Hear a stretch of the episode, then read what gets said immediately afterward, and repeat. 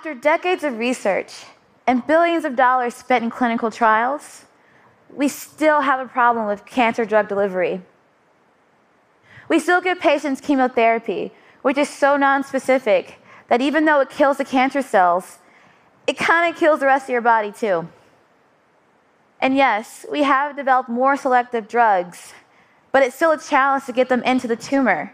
And they end up accumulating in the other organs as well, or passing through your urine, which is a total waste. And fields like mine have emerged where we try to encapsulate these drugs to protect them as they travel through the body. But these modifications cause problems that we make more modifications to fix. So, what I'm really trying to say is we need a better drug delivery system. And I propose rather than using solely human design, why not use nature's? Immune cells are these versatile vehicles that travel throughout our body, patrolling for signs of disease and arriving at a wound mere minutes after injury. So I ask you guys if immune cells are already traveling to places of injury or disease in our bodies, why not add an extra passenger? Why not use immune cells to deliver drugs to cure some of our biggest problems and disease? I am a biomedical engineer, and I want to tell you guys a story about how I use immune cells to target one of the largest problems in cancer. Did you know that over 90% of cancer deaths can be attributed to its spread? And so, if we can stop these cancer cells from going from the primary tumor to a distant site, we can stop cancer right in its tracks and give people more of their lives back. To do this special mission, we decided to deliver a nanoparticle made of lipids, which are the same materials that compose your cell membrane. And we've added two special molecules. One is called E selectin, which acts as a glue that binds the nanoparticle to the immune cell. And the second one is called TRAIL. TRAIL is a therapeutic drug that kills cancer cells but not normal cells. Now, when you put both of these together, you have a mean killing machine on wheels. To test this, we ran an experiment in a mouse. So, what we did was we injected the nanoparticles and they bound almost immediately to the immune cells in the bloodstream. And then we injected the cancer cells to mimic the process through which cancer cells spread throughout our bodies. And we found something very exciting. We found that in our treated group, over 75% of the cancer cells we initially injected were dead or dying, in comparison to only around 25%. So just imagine these fewer amount of cells were available to actually be able to spread to different part of the body.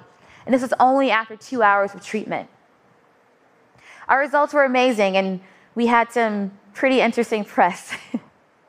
My favorite title was actually Sticky Balls May Stop the Spread of Cancer.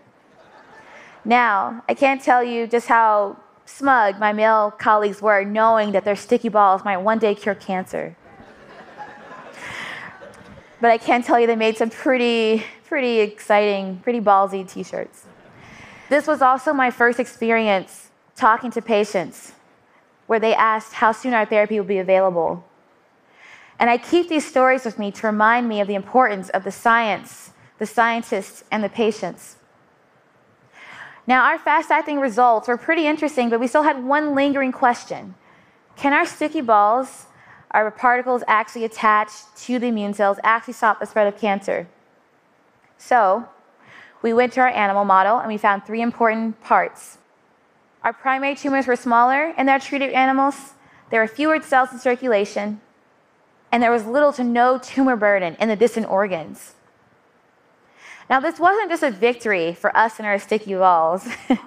this was also a victory to me in drug delivery, and it represents a paradigm shift, a revolution.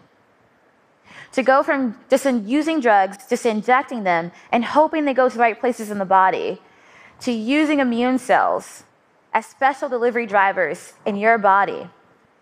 For this example, we use two molecules, E-selectin and TRAIL. But really, the possibility of drugs you can use are endless. And I talked about cancer. But where disease goes, so do immune cells. So this could be used for any disease. Imagine using immune cells to deliver crucial wound healing agents after a spinal cord injury. Or using immune cells to deliver drugs past the blood brain barrier to treat Parkinson's or Alzheimer's disease. These are the ideas that excite me about science the most. And from where I stand, I see so much promise and opportunity. Thank you.